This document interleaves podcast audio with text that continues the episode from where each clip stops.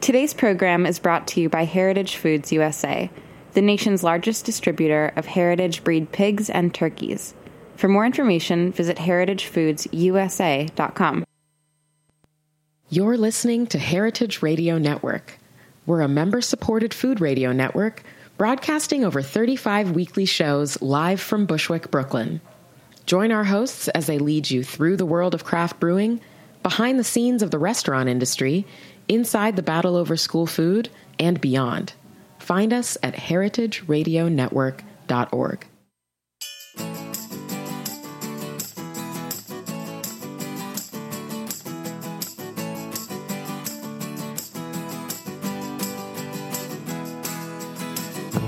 You're listening to In the Drink on heritageradionetwork.org. I'm your host, Joe Campanale, uh, and I'm really excited about today's show. Uh, I forgot to tell you that In the Drink actually is the show that brings you some of the most interesting people of the beverage industry. And we've got one of them in studio with us today. We have Jules Dressner, who is the Jules Dressner at uh, Louis Dressner Selections. They import uh, and also distribute sometimes some of the greatest wines in the world. These are wines that I think are required reading for really anyone uh, who has a uh, wine list with European wines and a little bit of South American wine. But uh, the, when I know when I opened up my wine bar Anfora uh, back in 2010, I was like, okay, we're gonna have a bunch of Dressner wines, and then build the rest of the the list around uh, around the, these these core outstanding wines. Jules, I'm so excited to have you in the studio today.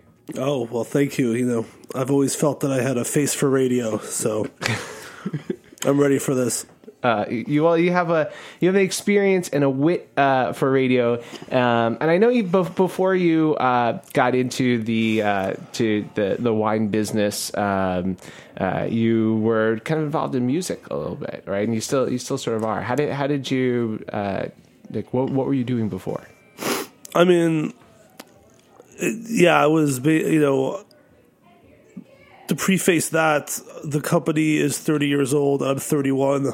Um, so I was always around what my parents started, and um, it you know profoundly shaped me. Um, mostly out of you know not out of choice at first because my summer vacations were them basically going and visiting growers in Europe and working. Um, and they worked from home the first you know, eight years of the company and they started from nothing. So it was, it was, really something that always was around with me and always resonated with me on the level of being independent, mm-hmm. answering to nobody but yourself, creating something from nothing. You know, they knew nothing about wine, they knew nothing about business, they knew nothing about the myriad of very boring laws that surround this type of work but here we are. We find ourselves 30 years later. Well, 88 will be the 30th anniversary. Was there a, a, a push to let to encourage you to be part of it, or did they say you know, no? it was it was um, it was um, on my own. I mean, I know it made uh, my father and my mother happy. Although you know, the, my father, for those who don't know, was was terminally ill. Was diagnosed with cancer in 2000, late 2008, or yeah, and. Um, and died in September 2011. So, um, but yeah, I mean, you know, I was doing, you know, they they had that very kind of figure it out yourself approach to life, um, which you know, growing up in New York City can lead to all types of interesting adventures, you know. So my whole thing was, you know, I think this is the classic. You see what your parents do, you don't want to do that, and I had no interest in it. Mm-hmm. Um, you know, I liked drinking Beaujolais and Muscadet when I was 12 years old at lunch. Do you remember your first wine? Was it something special? I mean, no. I remember the first time I got really drunk. I was seven. It was on the Come cider. On. Yeah, Norman cider. Were your parents around? Or yeah, like for sure. It? Yeah, yeah. I mean, you know, the, the Norman cider had a little sweetness. to yeah, it. was yeah. the it was the the doux, so it was the one with uh, with a lot of sugar. It just tastes like like fizzy apple juice, you know. And next thing you know, it's like me and my sister, who's five, like passed out at the table uh, at lunch, and yet we still drank some at dinner. So you know, it's the the attitudes are are not at all like in America mm-hmm. in Europe. Although, well, speaking of lax attitudes, that's pretty lax.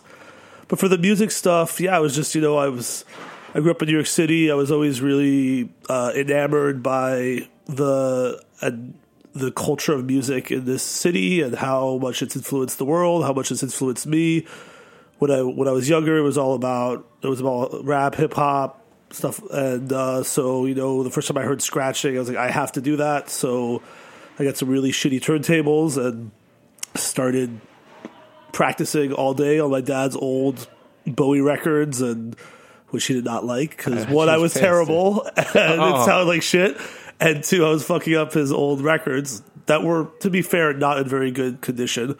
Maybe the wor- the only thing worse than like having a kid who's trying to learn the drums is like he's trying to learn to scratch and it's like really bad. Yeah, it's really bad. And also, I mean, I'm the first one to admit that like good scratching sounds really amazing for like five minutes, and then you're like, okay, I'm so over this. No matter who you are, unless you're the biggest scratch nerd, it just starts sounding exactly the same and is really annoying even for me now. And so after a while, I realized I sucked at scratching. Um, and started mixing more and kind of throwing parties and a little bit in high school. Then was promoting and throwing parties in in college. Um, moved to the Bay Area as like a final push for music production and DJing, and then kind of needed a job. Started working at a wine shop. Started putting things together that I'd never put together about the history of. Uh, Was this Of- a good and special wine shop or is it like any yeah, it's uh, Arlequin Wine Merchant in San Oh, yeah. Francisco. So it's uh, it's it's arguably the best wine shop in the Bay Area, at least in San Francisco for sure. Um, especially at the time when I was there in uh, 2009. Now there's actually a lot of things that I would say more reflect kind of the the times and and, and my personal palate. But at the time, it was certainly I think the the by far the best place yeah, to go for wines. been there, like not only is it great wines, but because of the the laws in California, you can actually just buy a bottle and they have some. They sell you some cheese and you can sit out in the beautiful like garden and just enjoy something awesome. Yeah, wish we do here. Five dollar corkage, and then you could just uh, you could just pop the bottle open, uh, you know, which was amazing for us too. A, a part of my kind of getting into it was just, you know, it, the, the the only way you're going to learn this this type of stuff is by drinking a lot and tasting a lot.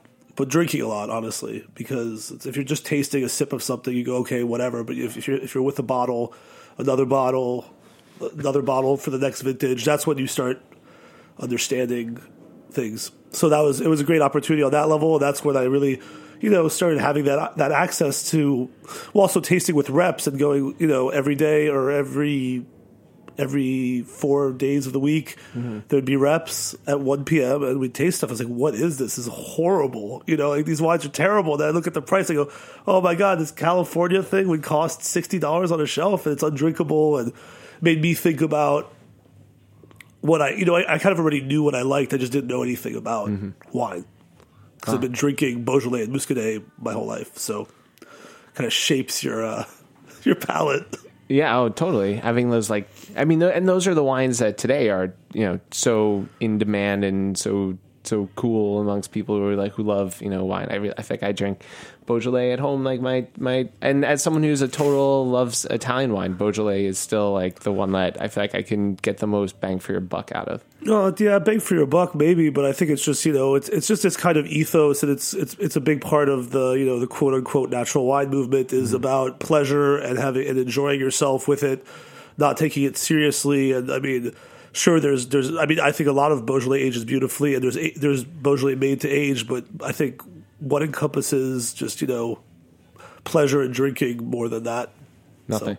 Okay, so you had some time out there, and you you were falling more in love with wine, and you're sort of understanding a little bit better why you like the wines. And then what brought you back to the East Coast? Well, I was connecting the dots more, you know, like, you know, just kind of, okay, I always knew organic, there's small independent producers, but all that stuff when you're, you know, when you're 9, 10, 15 even, it just doesn't sound like anything. It just sounds like, okay, you know, I knew that, you know, no chemicals, all this stuff.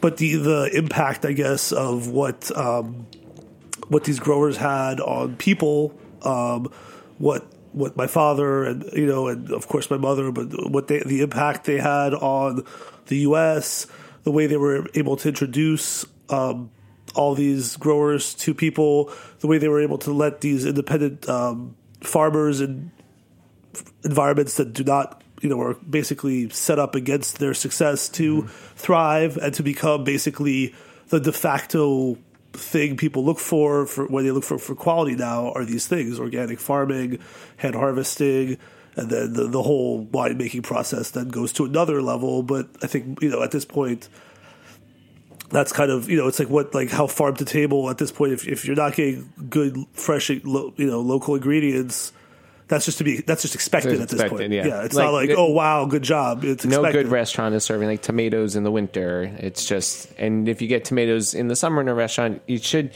you're in a good restaurant, you should just assume that they're actually good local tomatoes because they should especially be. Especially if they charge you twelve dollars for t- three slices of tomatoes Absolutely. it's a basil you know but Absolutely. So you you came back and then did you start working with your uh, with with a family business right away or Well, yeah, I mean, it's I, I actually started working. I was still I started working with uh was hired as an employee when I was living in the Bay Area. Still, uh, my father was uh, getting worse, de- deteriorating, and um, we he we do an annual trip to France, um, centered around the Dive Bouteille and all and all these um, wine fairs, basically.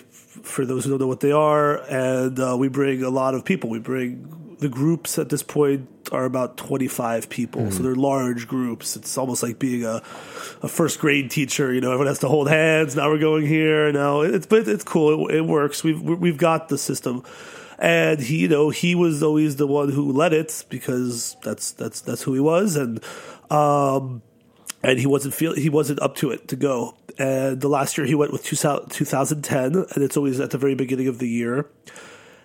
And um, and he said, "Look, um, I can't."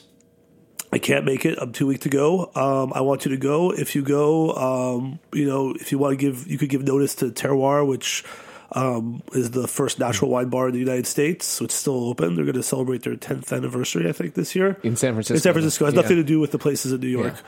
Um, and um, Great place. Yeah, and um, another place I learned a ton from.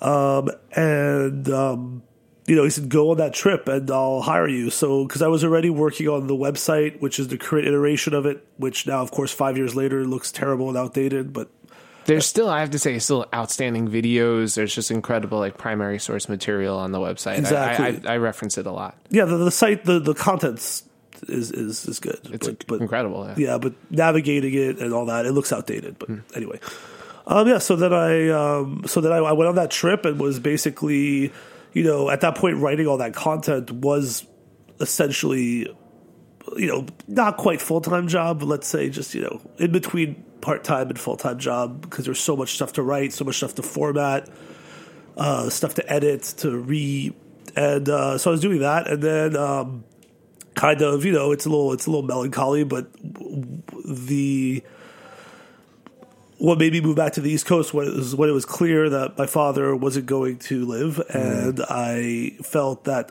i had it made no sense for me to be so far away um, when the business was here in new york city um, when my mother is here was here um, and you know it's much closer to Europe, so it just you know, and, sense, and it's yeah. it's what I at that point I knew that's what I was go I wanted to do.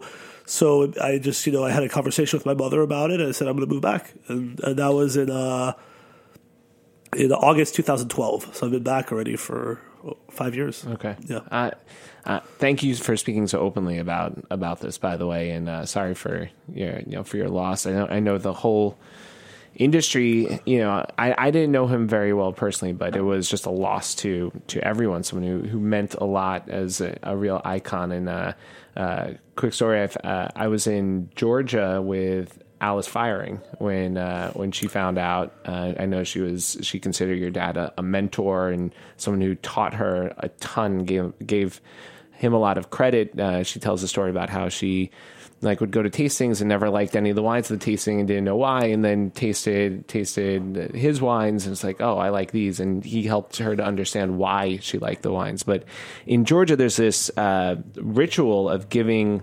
long speeches, um, like consistent, like long speeches during the meal. People get up multiple times, and there's someone who gives the the speech, and they're like the toastmaster for the night.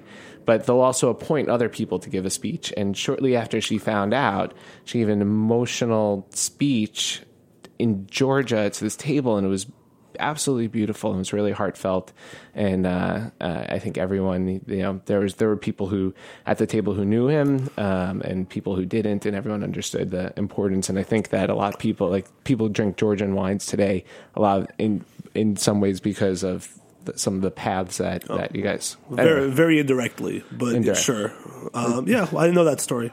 You know that story? No, I did yeah. not know that story. Oh, you didn't know the story? Yeah, mm-hmm. yeah. I was, I was there. It was I'm sure over the years, and on, on the website I, this morning, I was reading through the uh, homage uh, that, that yeah, that was uh, that we did that a year, like exactly a year after, and that was uh, very very emotional. You know, you know, sad, but of course so inspiring to mm-hmm. compile all that to for me to translate a lot of that because a lot of that was coming from uh, French growers and mm-hmm. uh, you know, also growers that are like you know guys that are not big talkers or not big writers or you know the, you know the, who don't give a lot on that level um, write such long um, you know concise um, emotional passages was was really something that you know not that it needed to be cemented in that people felt that way but it was it, I'm very happy that that came together and for it, it's beautiful. I encourage anyone to to read it. Um, some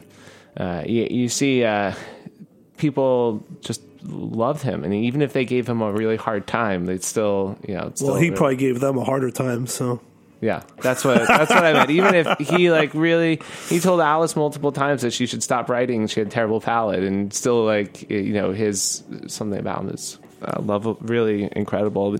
How do you integrate? Um, him, and what's his legacy for your company uh, to this day? Well, um, you know, how do I? He's integrated. I mean, he's fully integrated. His name's on the back. You know, it's my name. It's it's it's an ethos. It's an attitude. It's um, it's a way of approaching things. It's it's well, those an ethos, an attitude, and a way of approaching there things. I don't really think I need to elaborate more than that. It's just our our way of seeing the world um, and it, it, I think you know, in a way, it's this kind of this very journalistic kind of exposing people. Almost wine is, is secondary to a larger kind of whole. I think, or at least I feel that way. Um, I wasn't really. It wasn't wine itself that drew me closer to this. It was actually the people, the stories, seeing that they were happy and satisfied and doing something against the grain, and um, you know, working together, finding each other. Um, and also just fun, very interesting, good people. That's what drew me to it personally, and still inspires me to do it. And then the wine is is this thing that you know brings it all together. It tastes good. I like to drink it too. Yeah, and I mean, you guys on the website have a, a, pretty like clear set of criteria that you go for. Some of them are like wild yeast and hand harvesting, low yields. You guys can read them all on on the, the website. Um, how stick how strictly do you try to stick to those to those things? Is like if you taste a new wine, does it have to like check off every single one of the well, you know, this is one of the big issues about wine in general, and it goes back to what I was saying about just the way you have to just approach it, mm-hmm. you know, from kind of an attitude or a, or a, or a feeling perspective.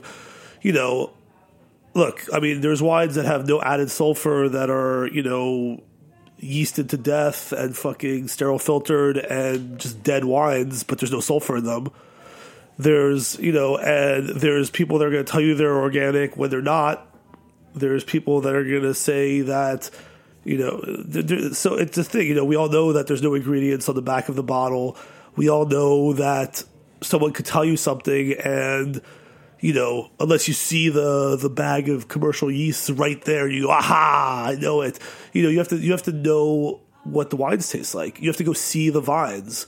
You have to, you know, if you you go look at vines, you're going to know right away: are they working well? Are they plowing? Are they mm. are they using herbicides? Are they using pesticides? Are they treating the vines well? Are they doing? Are they you know? Are they, are they are they pruning for lower yields to get more concentration? These are just things you see with time and you feel and you you know you go into you know you it's it's hard to explain, but if, if you've never you know been to vineyards or have spent little time in them, after a while you feel different energies in organic or biodynamic vineyards versus conventional ones. You start to feel that, and it becomes intuitive. Right. and it's the same with with native yeasts and stuff, and, and or or you know a diluted wine from over yielded vines. Versus a concentrated one, and for me, the, the main trick I have with native yeast that uh, Stefano Bellotti at Cascina degli Ulivi taught me, and it's never failed me, is um, if you take a sip and if it's if it if it's done with native yeast, it makes you salivate. So it's something that people probably don't even think about. But a wine I, with know, I'd always associate that with with acidity. native yeast. Huh. Okay. So I mean, Okay. yeah, acidity too, sure, but like if it kind of like and stops, like kind of cuts off, Yeah. cut, you know, and doesn't linger, keep going, then it's a yeasted wine. So you know, how true is that? You have to, you know, again, you have to use your own subjectivity and your own experience. But I find that more often than not, that leads me in the sense that, and he always said, well, that's going to make you want to do one of two things: eat some food or have another sip. And if you don't want to do those two things from the wine, then there's no point. There's no point in that. So that was, you know, I lived there when I was 20, and that was also a big turning point. I lived in a lived on the farm and just spent, you know, spent a lot of time with him. So Do you have some other like real big aha moments that you can think of that along your your wine journey? I mean, I, I've touched upon the main ones. It was, you know, working at, at Arlequin, um, ha- being exposed to all this wine that just was terrible and expensive. I mean, terrible in, in my subjective opinion, um, and expensive, and and just you know, and then going, well, okay, then you know, I've, I I just kind of always thought that good wine was the type of wine that my parents brought in, and all the other stuff was two euro wine. You know, I was just kind of it was just like farmer wine and just shitty industrial supermarket wine, and so that was a big aha moment, just seeing how much of Yeah. that you know world of, of you know spoofed out crazy shit existed stuff i've never tasted or even you know i maybe heard about it but i didn't care. Spoofed to being an industrial industrially produced wine, right? or you know over extracted over oaked over everything kind Mm-hmm. of you know just powerful flavors to just kind of go whoa. It's like what's happening with you know with the IPA beers now. It's just like it's just about like what's the worst. most powerful? It's like I'm, which one could do the best Hulk Hogan impression? You know and and yeah like you taste you have one sip you go wow that's powerful. And then you have another sip and you're like I don't want to fucking drink this. It sucks so I agree. so it was Yeah. like it was kind of Those are, that it's the same. Those are like the you know high alcohol, high oaked wines are those big IPA. I hate. I really hate them too. yeah Like, no I mean, there's yeah there's you could just I wonder if there's going to be a, a a sort of backlash to that. Yeah, that. for as well. definitely. That's why Gose and all that stuff's happening Yeah. right now. It's you know, it's a it's it's And I love Kolsch. Kolsch might be the glue glue beer. Kolsch, Kolsch, Pilsners, Lagers. You know, yeah. So that's what I drink. sorry. That's that's what I know. Well, it's so that was the you know that was that that kind of and then you know tasting a lot of stuff and kind of figuring out oh my god this you know this is what I I, I always knew what I liked kind of but now it was kind of going backwards for most people. It's like I knew the foundations of what I liked, but I had to piece together the technical information mm-hmm. kind of. While usually people it's kind of the other way around where they start with kind of shitty wine, you know, shittier wines, and then they kind of figure out what what the the ones they like that are better are. Right. Me, it was the opposite. Now, I mean, uh, partly because of the, the success of your company, a lot of other people have uh, started to bring in, um, you know, low, you know, organic wines, low sulfur wines, all this. Some of them are really excellent, and some of them are, are really, really bad. Um, how do you describe the kind of wines that you guys have and, and love? Um, I've been saying natural wines that don't suck, but I think there should there has to be a better way to to describe it. What do you and how do you kind of deal with like the some of like the backlash with people bringing you know people like saying just because as you were talking before like just because it's low sulfur doesn't mean it's good. Well, that's true. Yeah. You know, I mean, we uh, my dad always called them real wines uh, to kind of imply that there was no, you know, it was about you know tradition, old techniques. Um, respecting the land, respecting the region's history, all that. So that's one way of putting it. Um. I just like really, you know, Do you how do you feel about the natural the I, I mean, you know, it's just the same. It's like every every three months I read another think piece about natural wine. I'm like, it's been the same think piece since at least that I can remember since I've been actively paying attention since 2007. Yeah. It's been 10 years of the same think piece. Like I, you know, th- those critiques are valid, but they're always the same and they don't change anything. I think there's, you know, I, I, I'll give you an example. Uh, The first time I discovered carbonic maceration, it was uh, Pierre Breton La Dilettante. And I was just like, oh my God, this is so good. Of course, that makes sense because Beaujolais is made that way. And so I was like, this is amazing. So I just went on this crazy, um, just, I want everything to be carbonic. And it's like, you know, that's that's what I was obsessed with, and that's what kind of that was the first time I was like, oh, these wines bring me pleasure and mm-hmm. ma- ma- give me enjoyment. And you know, and I was like, and then I was drinking like you know carbonic Burgundy. I was like, this is the real Burgundy, and you know, and people are like, you're you know whatever, dude. You're like, you know, shut up. You're 24, but you know, now you know I drink some some carbonic Grenache, so, you know, and I'm like, this just tastes like nothing. It just tastes like you know like Kool Aid. It's like this is cool if it's like Yeah. one in the morning and you just smoked a fat joint or something, and just like it's like tastes like nothing. It it's tastes kinda- like the method over the yeah, else, exactly. right? And so, you know, you learn that. So I think a lot of people, especially people who have been drinking just, you know, boring ass, filtered, standard things, they see something and it looks like kombucha, it's cloudy. They go, what the fuck is this? This is crazy. Or they taste Brett, they're like, this is so funky. And then they start associating that with what they like mm-hmm. because it's so different and, and, and they can so, I, they can so identify that to profiles that are different that they like, and so then they're like, "That's what good wine is," and then that they then in turn they go, "That's what natural wine is," and then they become those people who are just like, "That's all they want to drink," and if that's all they want to drink, that's cool because there's always going to be producers that are going to make wines like that, and you know we have we have producers that have made wines like that, mm-hmm. or that you know in some cases still do make wines like that. You have to you have to open your mind to it a little bit and kind of find context to it. And also, a lot of these people get better. That's Yeah. the thing. I mean, if you were drinking René Mosse, you know, 15 years ago, the, the shit would turn brown in five minutes. Really? You know, Yeah, and that's like, okay, you're making Chenin with no sulfur, and it would just be like brown and oxidized in five minutes. And now, So it's part of it knowing like who has the the passion and the talent to get better and to grow with them. Like they're going to grow with you, and A lot of the time, I think so. Yeah, and you know, I mean, look, you have guys now who will say, "Oh, drinking Mosse is like drinking poison," you know, and and those are the guys that are making those those farty, you know, gassy, Oh, yeah. bready wines. Ah, you I know, love Mosse. and yeah, well, that's what I mean. So it's just you know, it's all just you know, extremism always leads to extreme people being with extreme points of view, and you know, and if and then if they become absolutes in their minds, you know, why argue with them? It's just that's.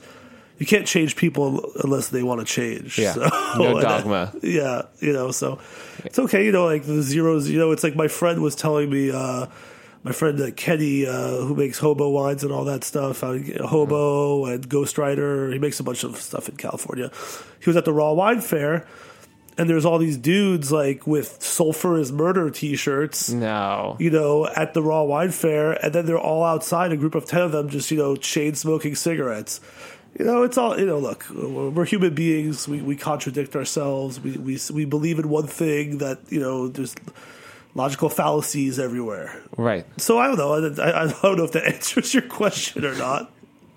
I mean, I think we can we can take a little break though on the note that uh, extremism in general is a bad thing. We're gonna take a little break. We'll be right back.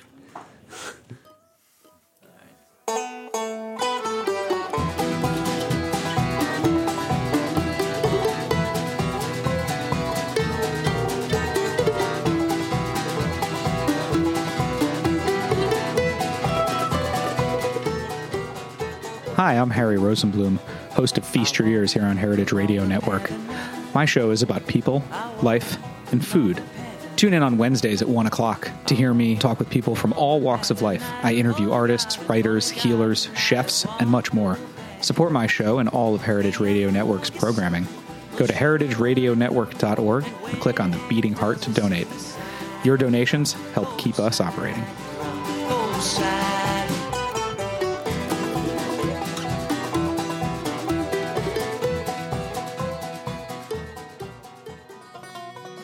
Heritage Foods USA is a farm to table online butcher and founding sponsor of Heritage Radio Network. Heritage Foods got its start when Patrick Martins first stepped foot onto Frank Reese's Kansas farm in 2001. Back then, Frank was the only farmer in America raising true heritage turkeys with recorded lineages tracing back more than 150 years. Patrick knew instantly he'd found a unique moment, an opportunity to go beyond acknowledging these breeds as being jeopardized and to actually do something to save them. Patrick asked Frank to ramp up production and made a promise to him that if he would raise them, Heritage Foods USA would sell them. That was the moment that Heritage Foods slogan, Eat 'em to Save 'em, was born. By creating a market for delicious meats from heritage breeds, we can ensure they'll be around for generations to come. Plus, Heritage breeds just taste a whole lot better. Learn more at heritagefoodsusa.com and use the code Heritage Radio for two free pork chops with your first order, brother. All right, we are back on In the Drink with Jules Dressner um, uh, from Louis Dressner Selections. Like I said at the top of the show, this is, I think, the one of the most important uh, wine importers and distributors. Someone, uh, the the wines I absolutely love. I drink them at home. Any restaurant that I will ever be a part of will have a significant selection of your wines. I feel like it. Uh, anyone who has European wines should uh, should any good list with European wines will have a significant amount of your wines. I feel very strongly about that. Anyway, uh, the company started with uh, with all French wines, and anyone who knows me knows that I love Italian wines. Um, and now you have some real iconic Italian producers like Elisabetta Foradori, uh, La Stoppa, which I actually just visited a month ago or so, which was absolutely awesome. Uh, Radikon, Occhipinti. You're wearing a Radikon T-shirt right now. Uh, for those of you who can't see, um, just uh, someone actually had lunch in Bologna with Federico Orsi. Um, what a great guy, and doing some really cool wines uh, at, at just outside of the town of Bologna. Uh, uh, do you know the story of, as to how the company got into Italian wines? Because I think that there's there might be like French wine people and Italian wine people. At least maybe at some at one point there was, and so there's probably I can imagine there had to be some sort of discussion to get into Italian wines. Yeah, the, the, the discussion was. I mean, look, the we didn't touch upon it, but basically, my, like I, I mentioned, that my parents started the company with no knowledge of wine whatsoever. So the growth into what they ended up doing, you know, finding people in the Beaujolais the Loire Valley was totally organic and uh, more trial and error. Because at that point, there was just no foundation. There was no idea of, of what you know what to look for. It's just kind of let's see where this brings us. With Italy, what happened was in '99 or 2000, um, Alessandra Bera, who make whose family makes uh, mostly Moscato, but also Barberas and crazy white white wines and all. Um, and vintage Moscato, which I've, I've had some like older Moscato from Bera. You guys released like eight years ago. I remember I got some, and it was definitely it was like just trust me, this is awesome. Like you, we can't taste you on it, and that that I don't I don't, I don't know if I ever like accepted other one, but it was like vintage Moscato, and it was awesome. They have uh, right now. They have a uh, I think a 2000 uh, sous voile like uh, like a Vin Jaune Moscato and, and a 1995 like uh, it, yeah it's and they're great, huh? yeah they're they, they're not what people you know uh, they're very kind of mind bending Yeah. kind of I don't know what the fuck I'm tasting wines but that's not a bad thing either. True, true. Okay, sorry I interrupted. No, So- no. Okay, so okay. so with Italy, Alessandra Bera um, kind of cornered uh, Joe, my dad, and Kevin McKenna, the who's our, who's been an equal partner in the company for now twenty years, um, and is very important. And it's important just to mention him. Um, and uh, said you need to work with my wines. And they said who are you? What are you talking about? And you know there's moscato really. Uh, but this was at the Dive Bouteille, which is a big fair for natural wines. Um, 2000 was in the earlier stages of it and she was really good friends with Thierry Puzelat of Claude and uh, Pierre Breton and um, she basically said come taste at my table. So they did and they said okay you know thanks for having us taste. We'll think about it. Um, Kevin is um, is half Italian, um, fluent in Italian, lived in Rome for a while, and was uh, for two years, I believe, and uh, was a huge impetus in this. My mother and father, um, particularly my dad, were really against it. They said, you know, they, you know, at this point, the company was 12 years old. They'd found their niche with Loire and, and Beaujolais and, and the Maconnais and and um, it meant learning everything from scratch because remember they didn't know anything about wine. They're not wine people. And you know italy there's just so many grapes so many things to remember all these new you know a language they didn't know. So they were freaking out no i don't we don't want to do it. Um, you know this is crazy. We already have so much on our plate. Um, but I think Kevin really saw, and uh, you know, is very fortunate in a way. Kevin really saw this opportunity because the uh, the natural wine movement in um, in Italy was about you know ten to fifteen years back from France, and you know no one really. I mean, still to this day, no one specializes in Italian natural wines. There's smaller companies now that are, that have started. Um, Critical Mass, Scuola di Vino that have started in the last few years, but you know in the early 2000s up until even three years ago. I mean, Hard. Yeah. yeah. Yeah. So so so they so Kevin came back to Alessandra and said, "Can you please? We're not going to work with you without coming to visit. We can't justify coming to visit just to visit you. So can you please um, form like find five or so like-minded producers that you think fit in our book and fit in our categories, and um, and um, that would that would work. So, sorry, I have to blow my nose. That's okay. I appreciate you. I know you've been under the weather. Yeah, Uh, just one moment. And yeah, I, I've been. I'm a big Rachel Maddow fan, and so she has also been under the weather. And I was very happy that she was back on air last night. And so I don't know if, if you and her have been hanging out. No, all it has. Uh, there's there's uh, no uh, correlation there. okay. So so and then from that five, there was Cascina degli Ulivi in uh, Gavi. There was Cascina Tavijn, who's in Monferrato, who makes um, uh, Barberas and Ruché and Grignolinos, crazy indigenous Piemontese grapes. Uh, there was Angiolino Maule uh, from La Biancara, who's an iconic producer in the Veneto. Uh, one of the pioneers of really biodynamics and sulfur-free winemaking in Italy, as is, um, of course, Cascina degli Ulivi um, and uh, someone else, I think. Yeah. maybe not. That's already so. But anyway, that was That was the they, they the tasted group, all of those producers came and met. And Joe- there was like five, like every one of the producers, like wow, this, like these are all great. And yeah, and then it was like, okay, well, this gives us a foundation to start, Mm-hmm. and from that foundation, um, they started from there, and you know, and then there was just amazing discoveries like discovering Arianna Arianna Occhipinti when she was Oh twenty five or something.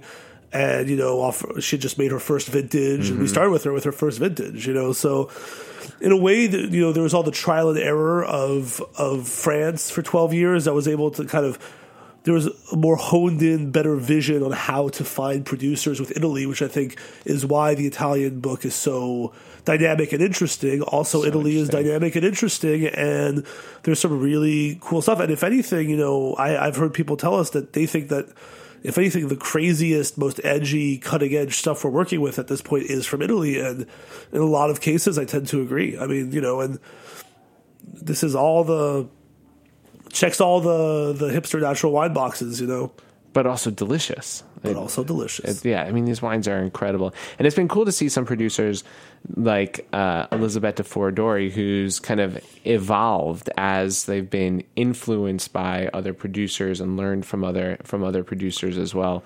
Um, one of the things I always I think about at uh, at your tastings, and I know that you guys do, um, you kind of bring producers together to different cities, um, is that they must learn so much from each other, from having a, a from having a, an importer who really works with all like-minded producers, right? Because in some some books you can find some like really you know industrially made wines and some really like great natural wines and some things that are like in the mi- middle or transitioning or something. But you guys have like a lot of like-minded producers who are working with different soils. So they must there must be so much information exchange between them. Yeah, I mean, um, I think that uh, I've- heard Kevin say um, that the thing he's the most proud of with the uh, this company is um, the uh, cross pollination of everybody of other people from totally different regions with different uh, solutions, different ideas,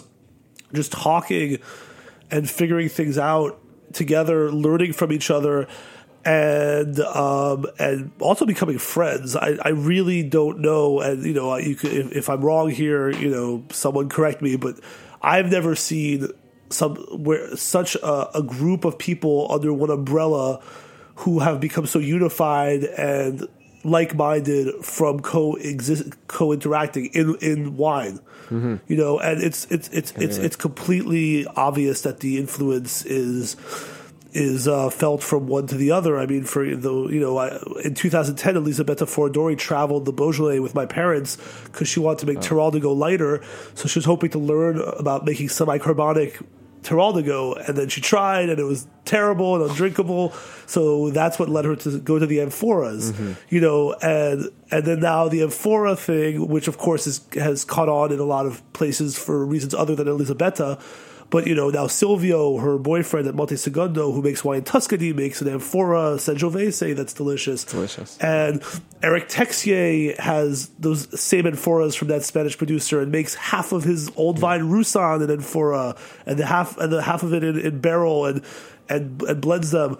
I, I think there's just what's nice about these people is that they're always thinking. There's no absolutes in the vines and the wines. It's always just about searching to make the best wines possible, and um, often that means lighter, fresher, more complex in their minds. And it's been yeah, it's it's it's totally fascinating to see that cross pollination of people working together. It's also inspiring for us too. Yeah, I can imagine. Um, and last, you know, last we last I saw you, we were uh, at a tasting, and you were really passionate about the wines of Roussillon, and you, I, I really didn't know a ton about these wines, and you were like totally schooling me and, and everyone else there. Um, and it could, I could tell you felt like really strongly that people should be drinking these wines, the the good ones, obviously. Um, and they they weren't really like, getting their due. Uh, is there another place in the in the wine world that, that you feel strongly about? Um, and have you have, since we since we last spoke about Roussillon, have you started to see them around a little bit more too? you know, it's n- no, not really. Yeah. I mean, you know, there's there's.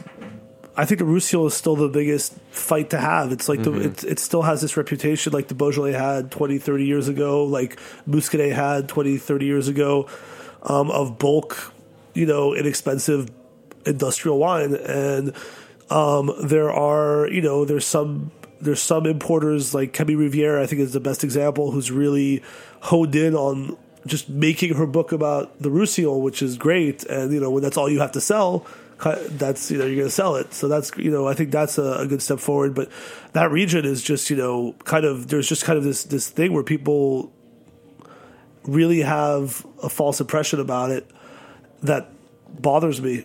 Is that the Languedoc's fault that there's so many like well, lumping- produced wines that Well, lumping them together is is totally absurd. They're completely different places. The Languedoc and the Roussillon are completely different.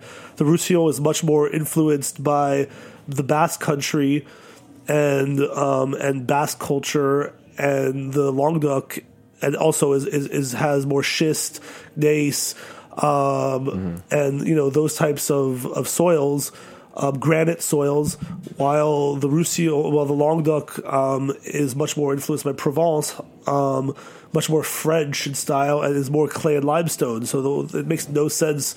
And, and they have complete like the Roussillon has, I think, a hundred times less rain than the Languedoc. Much Languedoc's a much higher yielding region, so lumping them together is totally absurd doesn't make any doesn't sense. make any sense. And it's lazy and, and, and yeah. So I think that's still. I mean, at least in France, that's that's to to talk about. Um, I think the biggest place I would say that I think, and we're the biggest. You know, we're fighting very hard um, through who we represent right now is Emilia Romagna. Yes. Um, Emilia Romagna to me is, I mean, saying it's the Beaujolais uh, or the Loire of Italy is a stretch, but I feel that way when I'm there because there is this joie de vivre. There's these, there's this, this effort to make kind of very affordable, quaffable, enjoyable wines that are about just eating and having a good time. And they make all these, you know, like you know, they're essentially pet nats. They make like they all make pet nats that are awesome, but they're tannic. They have you know like skin contact, and there's all these weird indigenous grapes like the Loire. And the wines are awesome. The wines are super easy to drink, unless you know you want to make. You know, there's of course more structured examples, and uh, the food there is amazing. The vibe there is amazing, and and the, you know people. At least in America, but I think in, you know people like you know like that frontier of just like all the different types of sparklings, the rosatos, especially the reds. Sparkling reds is I think the final frontier for the American drinker. Although uh, some of our uh, gassier producers are halfway there, but uh, um, it, it, that's a region that you know we. I, I share your enthusiasm, Yeah. and I just got back. I was there for like eight days with my with my girlfriend, um, and you guys have some of the most interesting producers. We have Orsi, who, who I love, and I said had lunch with him, and he's just such a cool guy. He's doing really special things. I have Tedeschi, Camillo Donati, my favorite uh, Lambrusco, Luciano Saetti. Um, am I missing? some- Yeah, uh, Vittorio Graziano, who's like basically, you know, that's the real unicorn wine that we work with. I mean, that shit. Like, we're his importer, and we've we've been his importer for four years, and this is we're getting a third shipment just arrived. Jesus. He's impossible to get a hold of, and those wines are incredible. Anyone who knows those calls him the, the master, the el mastro the, the, of Lambrusco. Wow. Those okay, I gotta check that out. Ca' de Noci, um, La Stoppa, of La course. Stoppa, who we, who we visited. Um, Do you work with Croce? Do you know those wines? yes, I do know the Croce wines. You don't work with Croce. We okay. do not work with Croce. Okay.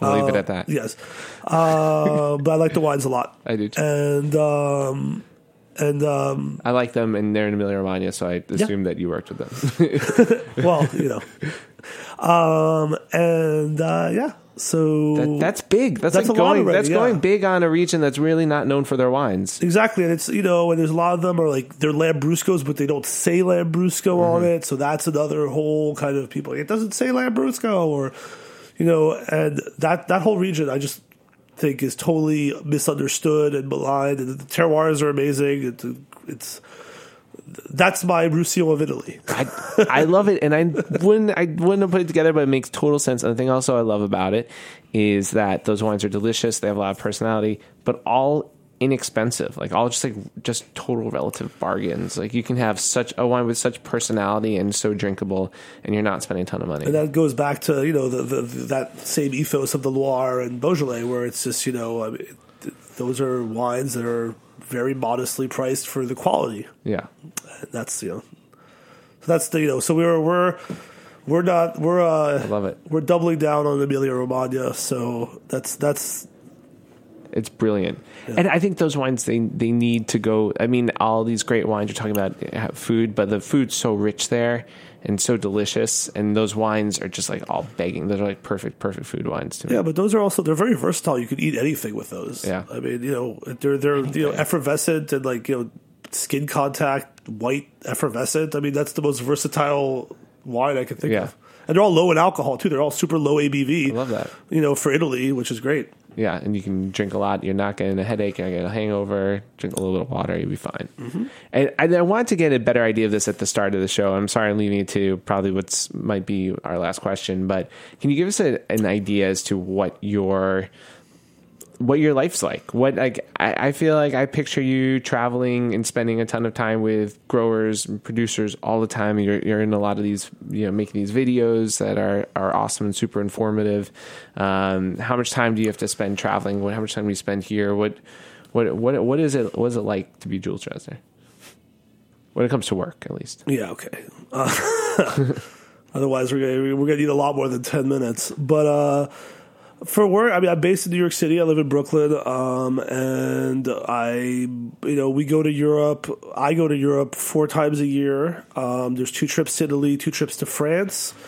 Um, those tend to be about two weeks. Um, some we bring customers, some we don't. Uh, then there's a larger extended period in France in the summer where we cover more ground. There's a lot of travel, a little bit of downtime, um, but mostly visiting producers.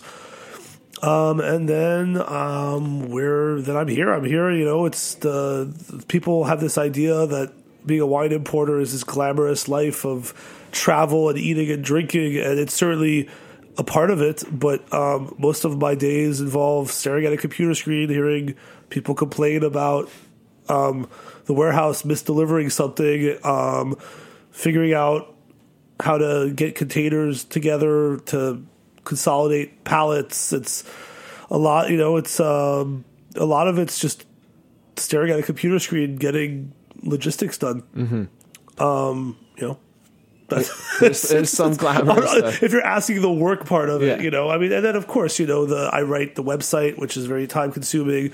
Um, when I'm actually when there's actual content to write, but and that, Tons of great content on and and the content just comes from the con- from the trips. The trips are, you know, I, I like that the content is. Uh, it seems like it is, and it is firsthand, first source content. It's not flowery. It's this is what someone said when I was. This is, you know, this is exactly what we experienced. Yeah. Well, there's some editing, but it's it's fairly stream Yeah. of conscious and, and kind of just kind of giving yeah, kind of a raw overview of what happened during that visit. Mm-hmm. You know, so. So I don't know. I mean, I have a social life, as my grandma always asked me, "How's your social life?" You know, I yeah, that, that's work. I mean, you know, the we're a tiny company. The, in the end, I think people don't I didn't. Yeah, I wanted to ask you because I was looking through all the producers, and it's like, oh my god, that is one just great producer after great producer. And, and if you go through and, and look at the 120 producers or so right now on, on the website, it's like I, I, I'm sure that's not the right number, but 123 123 and growing. There's And more. It's like how are there so many fantastic producers in one like in one portfolio? It makes you think that it's a bigger company than you think it is. But is is it? Would you character, characterize yourself as a, a larger company? No, I think our reputation makes uh, is, is much larger than the size of our company. Although, I mean, we sell we sell a good amount of wine, you know, to be fair. But we are seven people who we're seven people who who do everything. We have an office manager, Sheila. We've got my mom, Kevin, my mom Denise, Kevin, myself at the office. So there's four people in the office on a daily basis. We have a national sales manager, Josefa, who lives in Chicago, who's based in Chicago, and then we have uh, two salespeople who do the, the the direct book, which we won't have time to touch on, but that's more smaller quality esoteric stuff that we distribute within New York City. right. So that's that's everybody That's everybody. and you know, Wow. we, and we kind of you know take the take we do everything basically, and it's part of the. I think it's part of the success is is keeping it. You know, we work in a very particular um, way that's. Uh, not exactly intuitive to the average business, I would say, uh, but it works for us. And uh, I, you know, um, the scale of what we're doing has gotten much larger, but the scale of the, in, the from the inside uh, remains quite small and, and intimate. And It's great. Yeah. All right. This has been that's been Jules Dressner of Louis Dressner Selections. Um, you can very easily figure out what is a Louis Dressner Selection wine by just looking at the back of the the bottle, and if it says uh, the company's name on the label, you know it's going to be delicious. Uh, thank you so much. It's been such a pleasure to have you. well, thank you, Joe. you here. Uh, I want to thank all of you for listening. I want to thank David Tadashore, who just put this whole show together and is the man. Uh, some help was provided by Haley Crane, who's an intern here at Heritage for another month or so. She's been awesome. And the uh, executive director of Heritage. Thank you, Katie. You're the best. Uh, and thanks to all of you for listening. This has been In the Drink on heritageradionetwork.org.